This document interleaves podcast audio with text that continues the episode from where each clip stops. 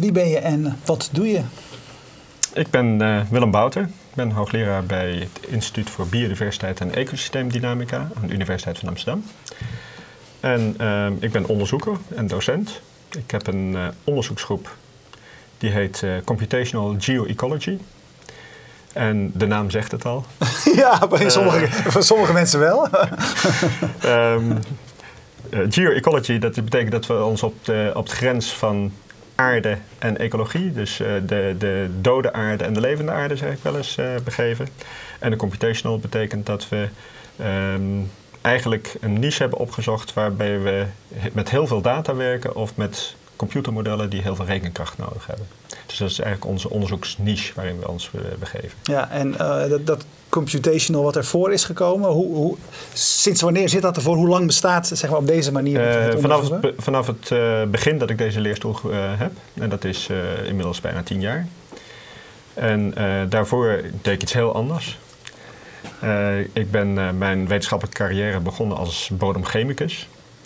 En toen ben ik later gepromoveerd op het grensvlak van de hydrologie en de meteorologie, dus uh, water en atmosfeer. En sinds tien jaar um, heb ik dus deze leerstoelgroep en ben ik weer een, weer een eindje opgeschoven in de wetenschap. Ja, waarom ben je deze kant op geschoven? Um, omdat ik uh, op dat moment was er een nieuw instituut, dat Instituut voor Biodiversiteit en Ecosysteemdynamica.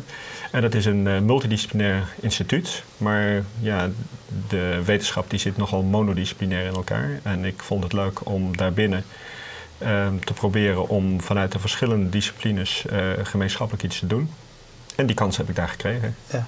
Kun je eens een, een, voorbeeld geven, een concreet voorbeeld van wat, wat dat dan inhoudt, dat onderzoek dat je doet? Ja, um, wij doen heel veel onderzoek aan het gedrag van vogels. En het gedrag van vogels wordt voor een groot gedeelte of, ja, bepaald door de omgeving. En die omgeving, dat kan het weer zijn bij vogels. Dus bijvoorbeeld als we kijken naar trek, dan uh, op wat voor, wat voor manier is het weer van invloed op de, de efficiëntie van de trek. Um, maar ook in het, uh, bijvoorbeeld als ze uh, alleen maar een vlucht gaan maken om, om eten te zoeken. Dan is de investering die ze moeten doen uh, als ze tegenwind hebben, die is groter dan wanneer ze meer meewind hebben. Um, als je fietst, dan, dan, weet je het. Ja. En um, we kijken eigenlijk ook niet alleen naar het weer hoor. We kijken ook naar allerlei andere omstandigheden. Um, landschapskenmerken, landschapseigenschappen die, die bepalen uh, waar ze naartoe gaan ook waar vogels voorkomen en waar geen vogels voorkomen. Is steeds die interactie tussen de abiotiek en de biotiek. Dus dood en leven. Ja. En de mens natuurlijk ook. Mens speelt er een grote rol Invloed van ja. de mens, uh, mens, mens daarop. Ja. Uh, je zei, hè, wat, wat, we doen is we werken met grote datasets, uh, grote hoeveelheden informatie en die analyseren. We, waar komt die informatie vandaan? Um, dat kan heel verschillend zijn. Eigenlijk is het zo dat er... Um, nou ja, dit tijdsperk, daar zijn ongelooflijk veel data zijn er beschikbaar. Uh, dat kan zijn omdat er nieuwe meetmethoden ontwikkeld zijn, of wij zelf ook meetmethoden ontwikkelen die heel veel data genereren. Dus dan maak je zelf je data. Het kan ook zijn door de uitwisseling van data dat uh, combinaties gemaakt kunnen worden uh, van datasets. En waar wij ook altijd mee te maken hebben, juist door die interactie van uh, van organismen en hun omgeving, is dat we ook die informatie over die omgeving nodig hebben. Dat geeft weer extra data. Dus als we, uh, ik zei, invloed van het landschap, dat kunnen satellietbeelden zijn of op andere manier remote sensing beelden. Uh, we gebruiken radars om allerlei waarnemingen te doen. Dus ja, en dat genereert ontzettend veel data. Ja, en uh, wat, wat, heb je, wat heb je hier meegenomen? Wat ligt hier voor? Ja, je? dit is onze trots, zou je kunnen zeggen. Um, dit is een GPSje.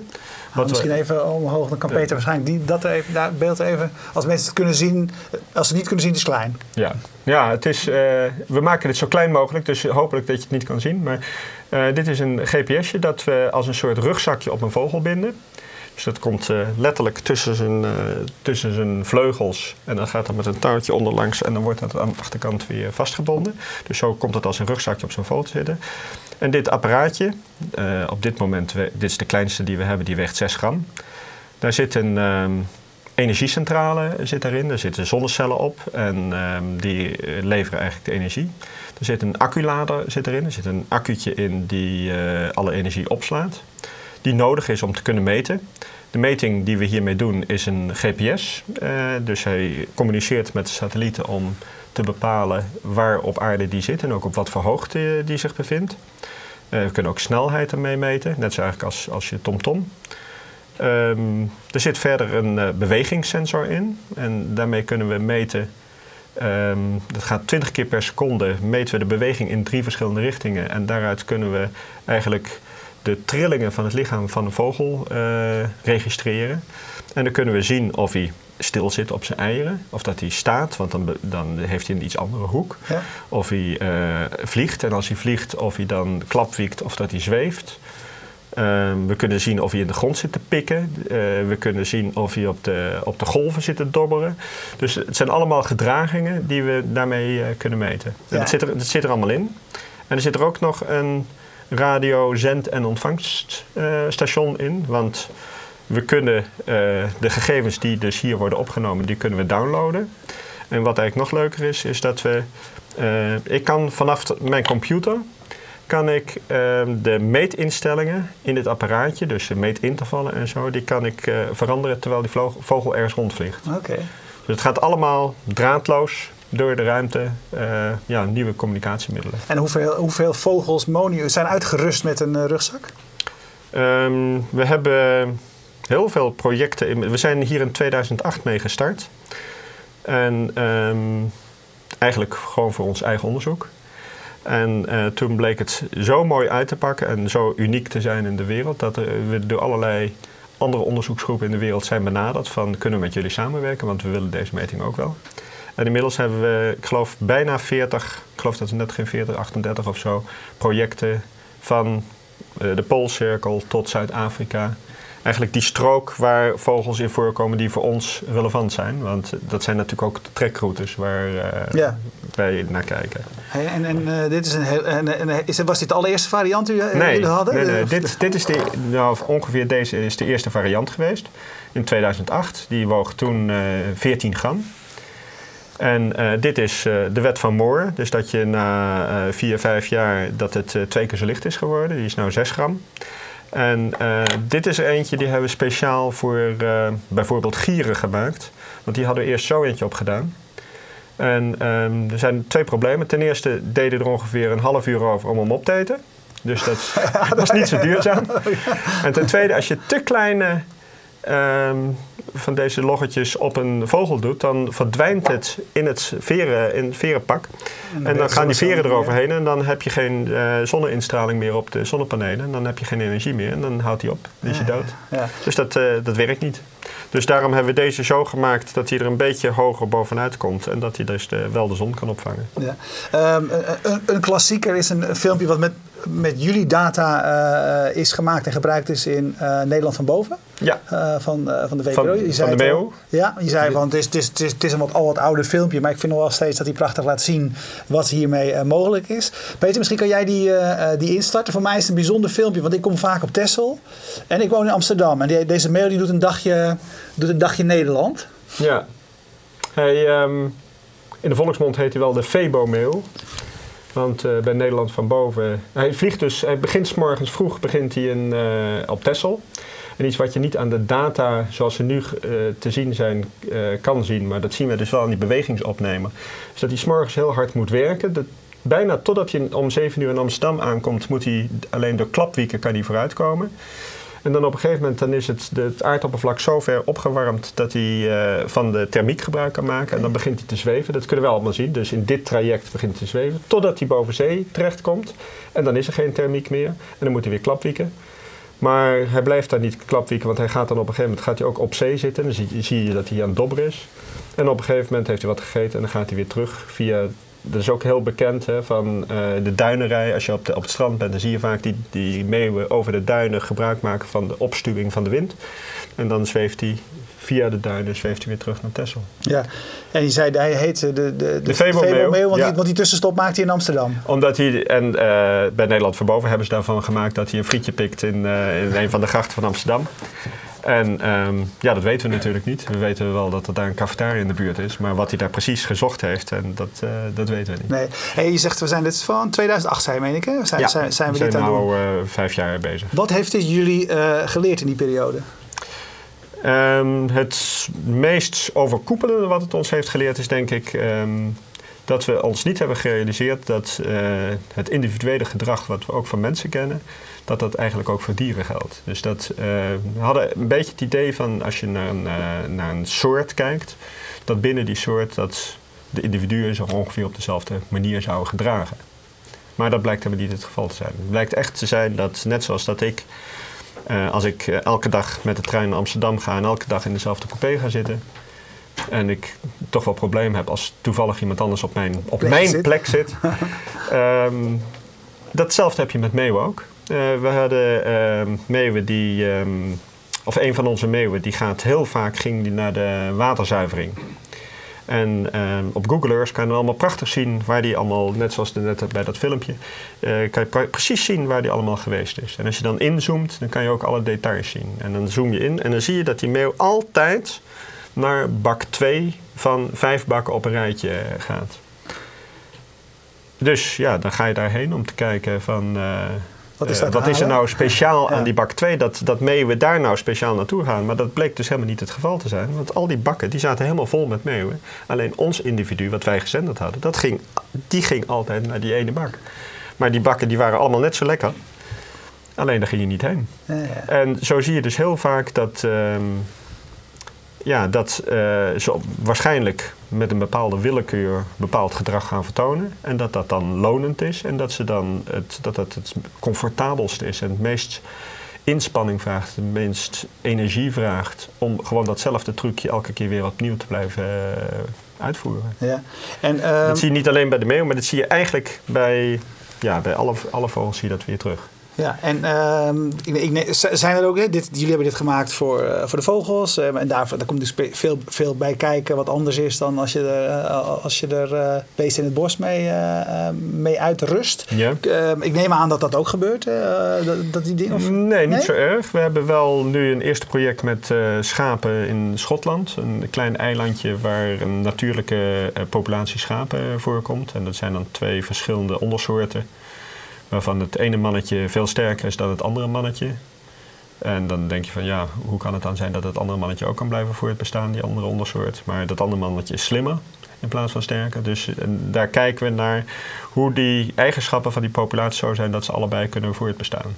Ja. Maar ja, wij, wij zijn eigenlijk uh, altijd met vogelonderzoek bezig, of de laatste tien jaar met vogelonderzoek bezig geweest.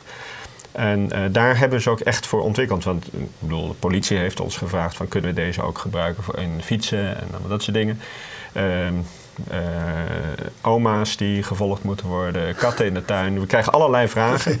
Maar ze zijn wel echt zo gemaakt dat ze zo licht mogelijk zijn en echt, ja, echt heel specifiek voor vogels. En ja, als ik iets zou moeten ontwikkelen voor oma's of voor auto's, dan zou ik iets heel anders maken. Zou je iets anders ja. maken, zijn ander rugzakje, ja. rugzakje maken. Hey, um, dan kan als... het ook veel goedkoper zijn. Ja, ja Want wat, wat, er hier wel essentieel aan is, is dat je dus die vogel nooit meer kan terug... Als je eenmaal een vogel hebt gevangen, dan zijn de meeste vogels zo dat ze weten uh, dat ze dat niet nog een keer willen meemaken. Oh, ja? En dat, dat je ze dus vaak niet nog een tweede keer kan vangen. Ja, ja, ja, ja. oké. Okay. Bijzonder. Ja, dus de, het, is, het, is, één keer, je hebt, één kans. En, uh, met die specifieke vogel. Dus dat, wat jullie van de vogel weten, weet je uit je data. Uh, maar het is niet dat je dan weer. Uh, nou. Nee, we zien hem wel terug, maar laat zich dan vaak niet vangen. Het, komt wel voor. We hebben een uh, wespendief.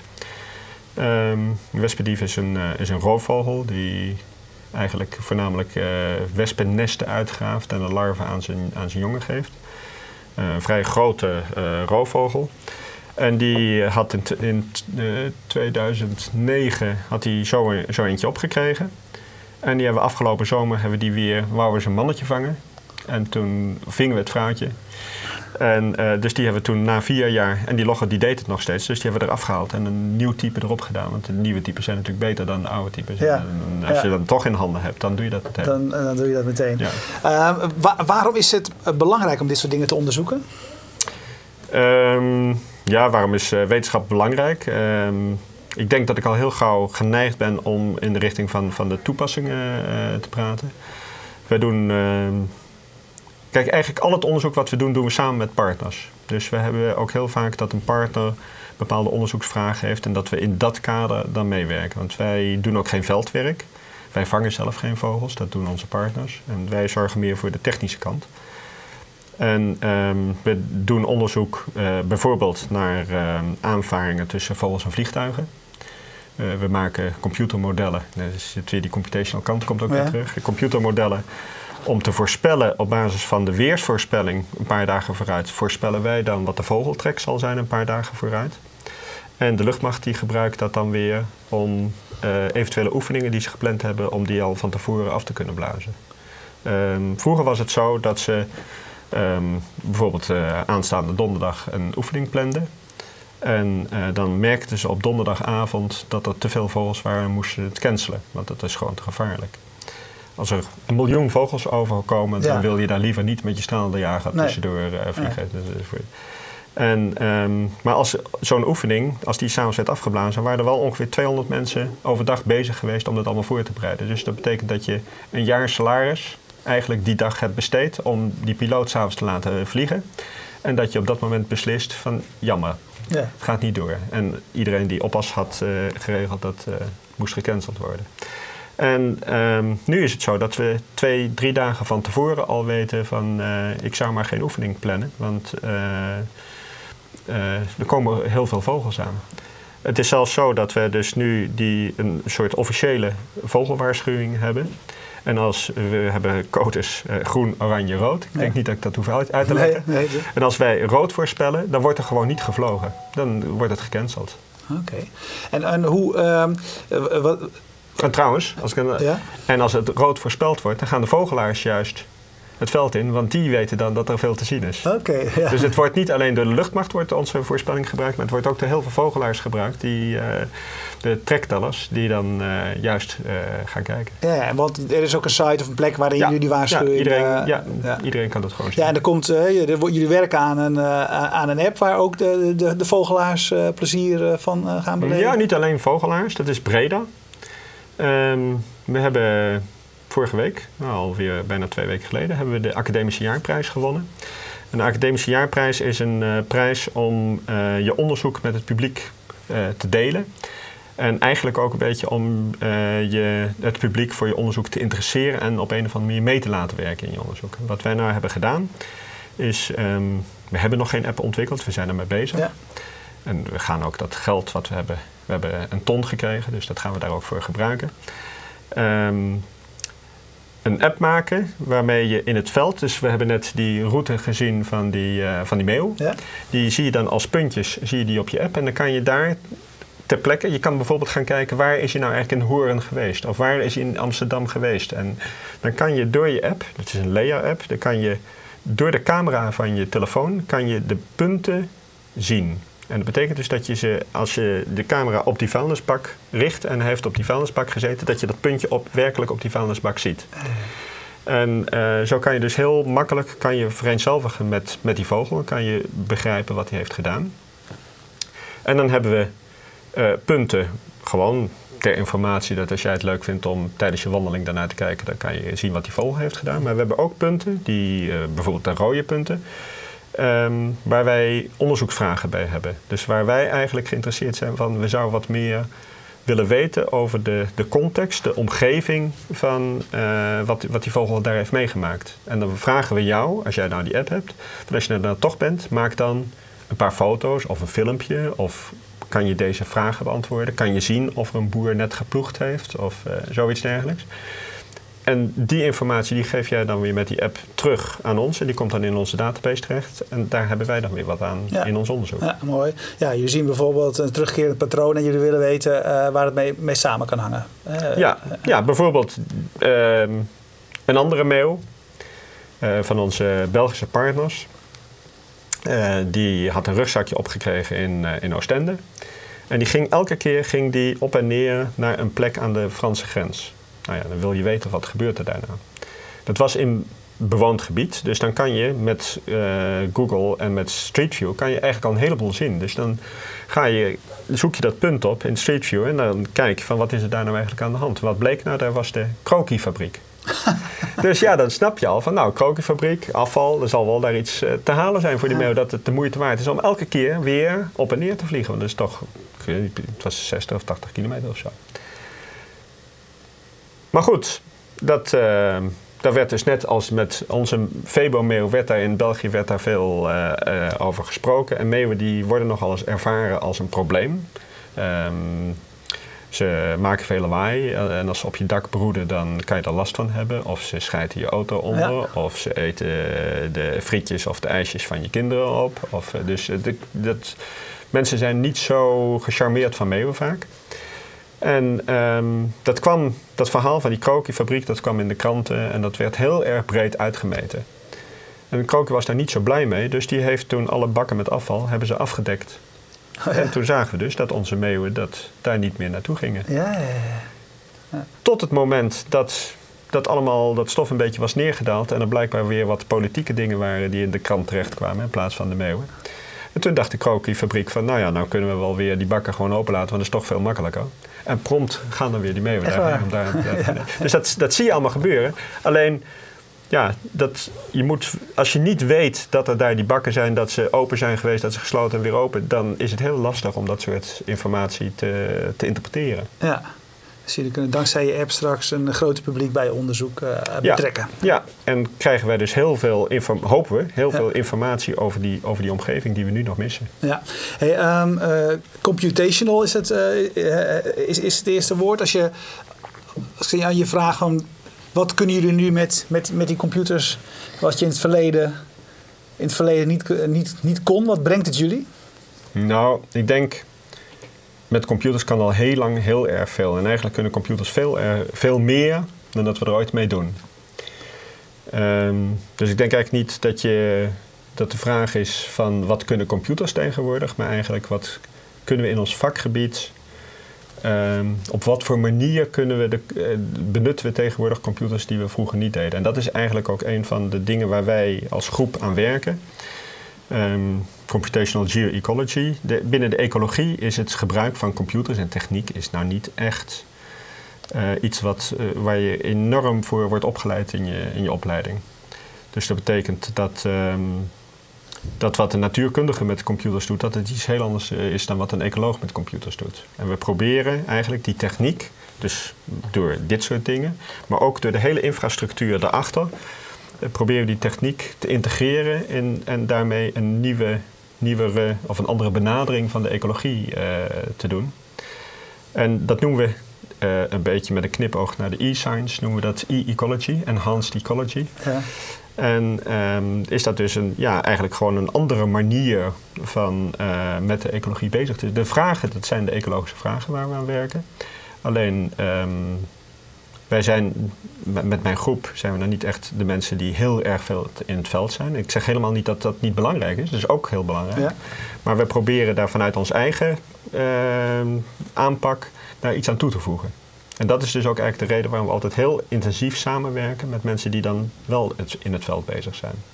Maar omdat jullie, uh, dit voorbeeld bijvoorbeeld, hè, jullie doen ongetwijfeld allerlei andere dingen, maar is een heel aansprekend voorbeeld, is een heel zichtbaar voorbeeld. Mm -hmm. uh, ik kan me voorstellen dat dit ontzettend helpt bij het, uh, het duidelijk maken van ja. de mogelijkheden ja. wat jullie doen. Ja, dus bijvoorbeeld deze kleine, die is op een, uh, op een uh, Eleanor's valken, uh, een, kleine valksoort is die gegaan.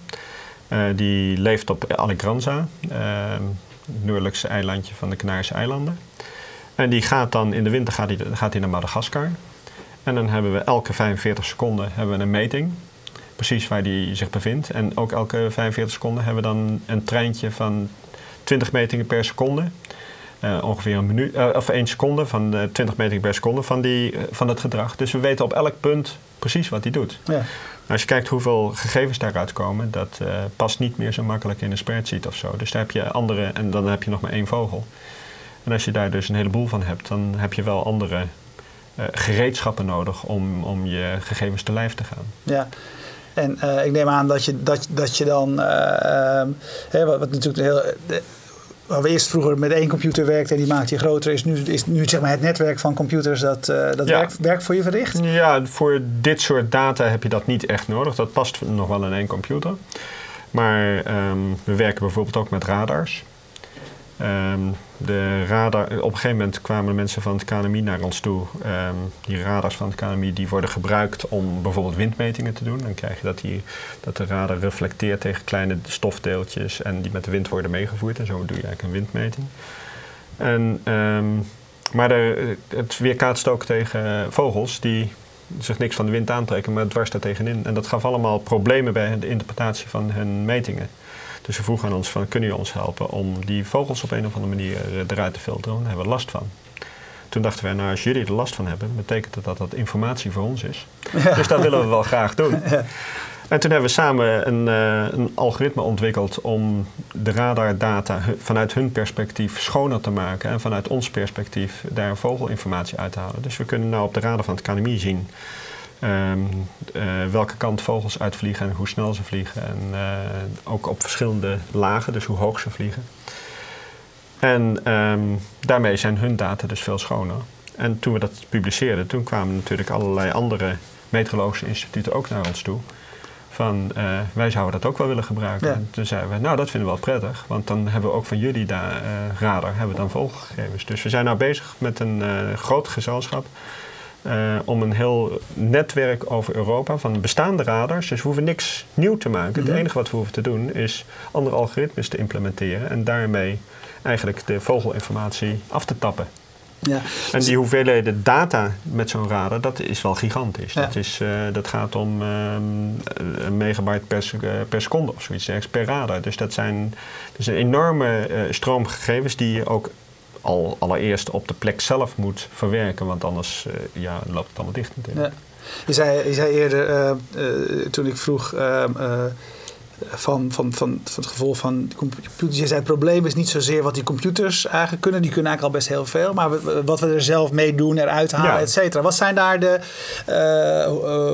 Hoe komt het dat we er nog niet genoeg uithalen? Is dat, is dat nog onze, uh, zijn we niet deskundig genoeg? Zijn we, zien we de belangen nog niet voldoende? Ja, ik denk dat het... We zijn allemaal mensen. En er is een beperkte hoeveelheid die je in je hoofd kan hebben.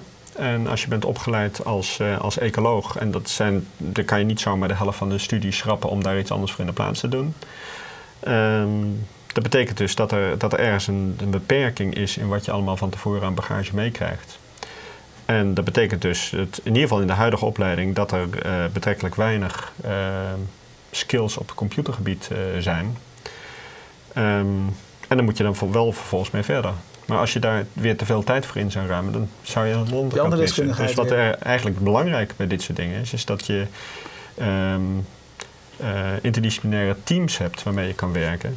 Maar dat, dat klinkt eenvoudig. Ja, hè? Dan eenvoudig laat je de ene dit doen en de andere laat je dat doen. Maar om het werkelijk te laten functioneren is nog niet zo eenvoudig. Want um, een universiteit, daar, uh, een onderzoekswereld, daar um, word je betaald om te scoren of wordt afgerekend op, op hoe je scoort. Dus dat betekent dat het sowieso al een klein beetje een individuele aangelegenheid is. Dat, je, dat het niet een hele open gemeenschap is. En um, dan komt daar nog eens bij dat uh, als je met twee mensen samenwerkt, dat die, um, nou het zijn natuurlijk sowieso mensen, maar dat ze ook op hetzelfde moment eraan moeten kunnen werken. Dat, dus het moet synchroon lopen in de tijd. Nou, dat is al lastig. Ja. En dat heb je met twee. Maar om tegenwoordig met drukke mensen een afspraak te maken waar je met z'n vijven tegelijk bent, dat valt al niet mee. Dus dat betekent dat dat soort dingen een enorme rem kunnen zijn op de, op de voortgang van het onderzoek. Als je die mensen met, zijn, uh, met een multidisciplinaire groep zou opsluiten en zou zeggen van nou, jullie mogen er allemaal fulltime aan werken, dan zou je denk ik nog wel een aardigheid komen. En ik denk dat dat ook wel gebeurt. Um, soms bij, uh, bij commerciële ontwikkelingen. Maar mm -hmm. dat dat uh, binnen de wetenschap, dat er eigenlijk op dit moment te weinig geld is om mensen zo intensief met iets bezig te zijn. gefocust met elkaar aan iets wel, wel een AJO, een, promovendus, die ja. vier jaar ergens aan werkt, maar die is dan vier jaar daarmee bezig. En uh, hoe kom ik aan het geld voor een, voor een promovendus? Door een promovendus project te schrijven. En dat wordt het ene jaar wel, het andere jaar niet toegekend. Dus dat betekent dat die AJO op een willekeurig moment start. En dan is het maar zeer de vraag of er parallel een ander is die daar ook aan kan werken. Ja, uh, dus, dus, als je zegt, uh, uh, die, die ecologen die zijn in hun opleiding zit niet, maar kan het misschien ook niet zitten. Die, die deskundigheid eh, die, met, met, eh, eh, die hiermee te maken heeft. Een beetje zou je het waarschijnlijk wel willen. Want je Nou, wil, je wil- natuurlijk een Ja, want je wil, je wil, en je wil, begrip, en je wil natuurlijk wel begrip voor de, voor de voor, je moet elkaars taal leren spreken. leren En, spreken. ja, ja. Ehm, maar je zegt niet, daar moet eigenlijk veel meer, veel meer gebeuren in, die- in, in, in zo'n studie. Nou ja, dat is dus de vraag. Dat, ik, heb, ik kan niet ja en ik kan niet nee zeggen. Ik denk dat, dat het mooiste zou zijn als je van alles wat zou hebben. Dat er een diversiteit ook in de, in de opleiding is. Maar de, op dit moment is het wel zo dat de opleidingen wel behoorlijk eh, ja, hetzelfde zijn. Ja. Als je, als je eh, in Amsterdam studeert ehm, of je gaat ergens anders biologie studeren, dan zijn die opleidingen in. Er zijn natuurlijk wel wat verschillen, maar in grote lijnen wel hetzelfde. Ja. Eh, Wat, wat kunnen wij nog meer met die grote datasets, met die verzamelingen? Of wat kunnen jullie nog meer wat jij nu nog niet mee kan? Wat, wat, wat zie jij in de nabije toekomst voor je? Ehm, nabij. Nou ja, ik vind altijd als je over tien jaar gaat zitten, dat is, zover in deze, is, vind ik altijd zover in deze wereld. Ja? Nou, dit- deze ontwikkeling heeft al vijf jaar geduurd. Ja, Ehm, nou, dan, dan beginnen we met tien. Als dat... eh, nou, ik denk dat er op sensorgebied wel heel veel gaat gebeuren. En eh, nou ja, ik zou het ook anders kunnen zeggen.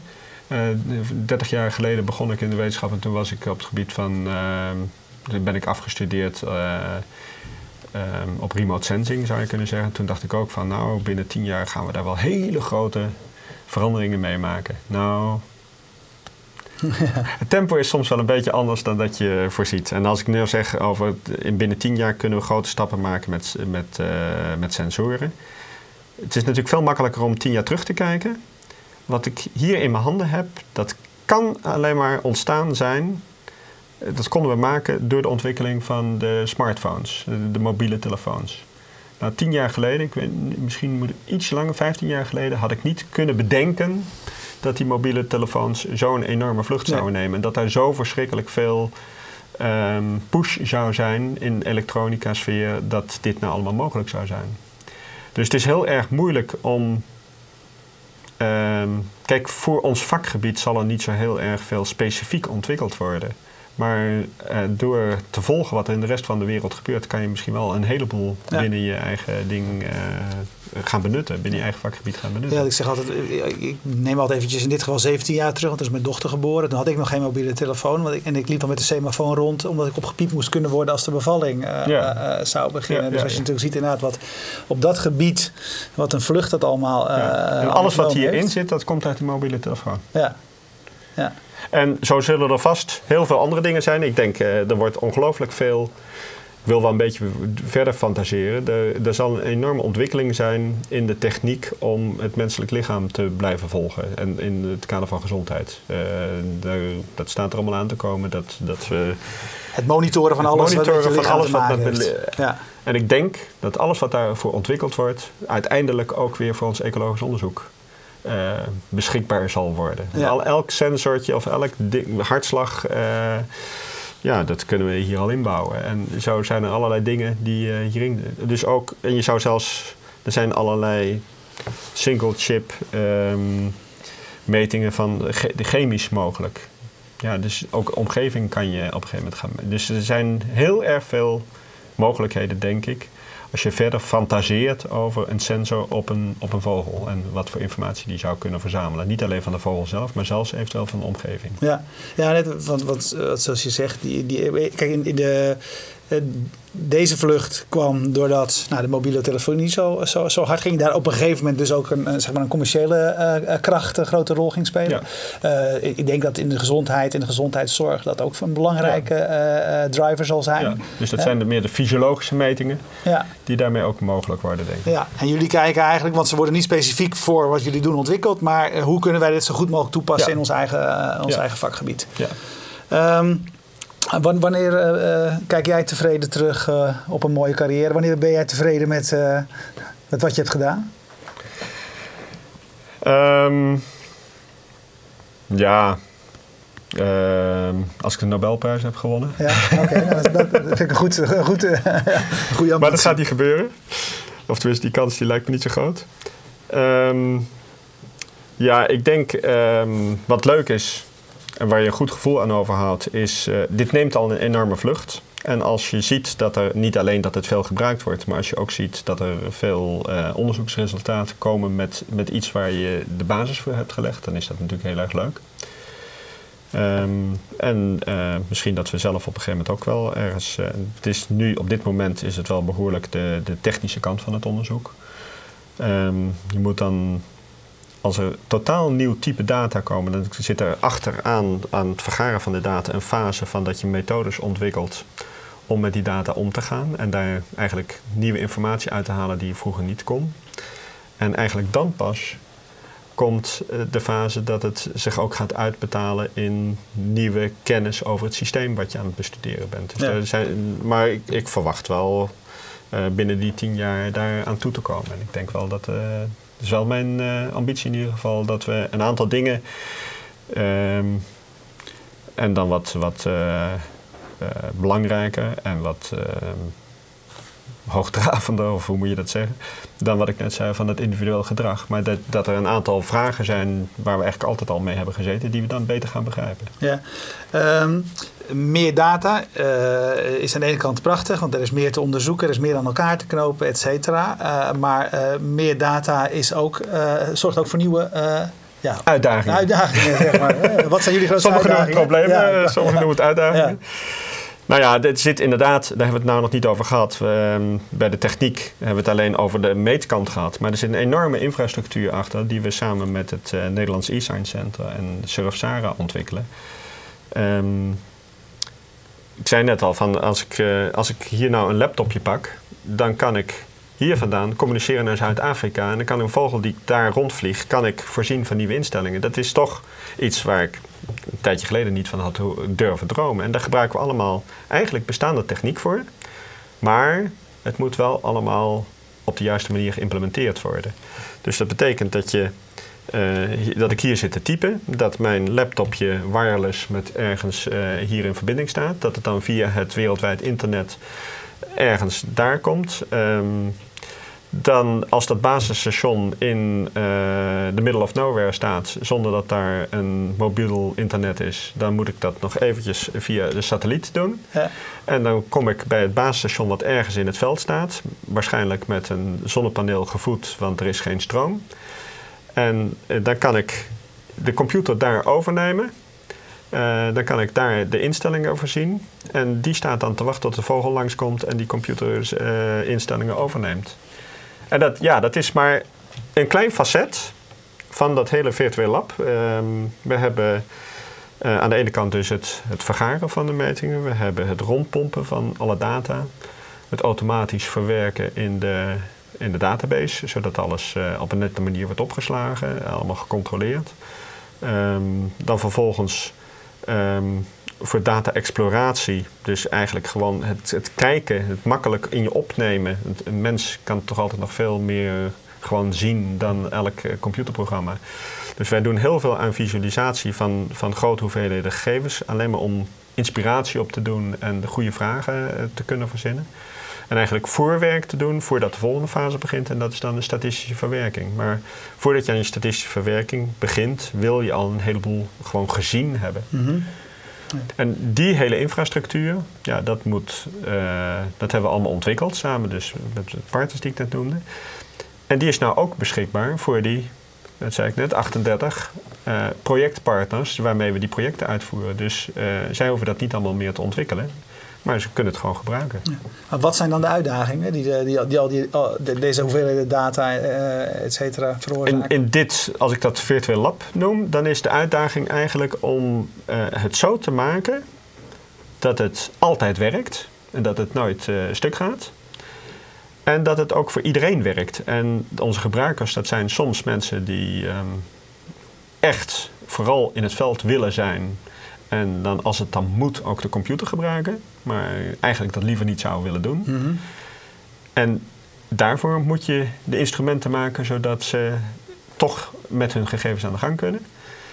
En aan de andere kant van het spectrum hebben we de mensen um, nou ja, die net geen computernerds zijn, maar uh, heel, heel uh, veel skills hebben en die eigenlijk ook hetzelfde systeem willen gebruiken.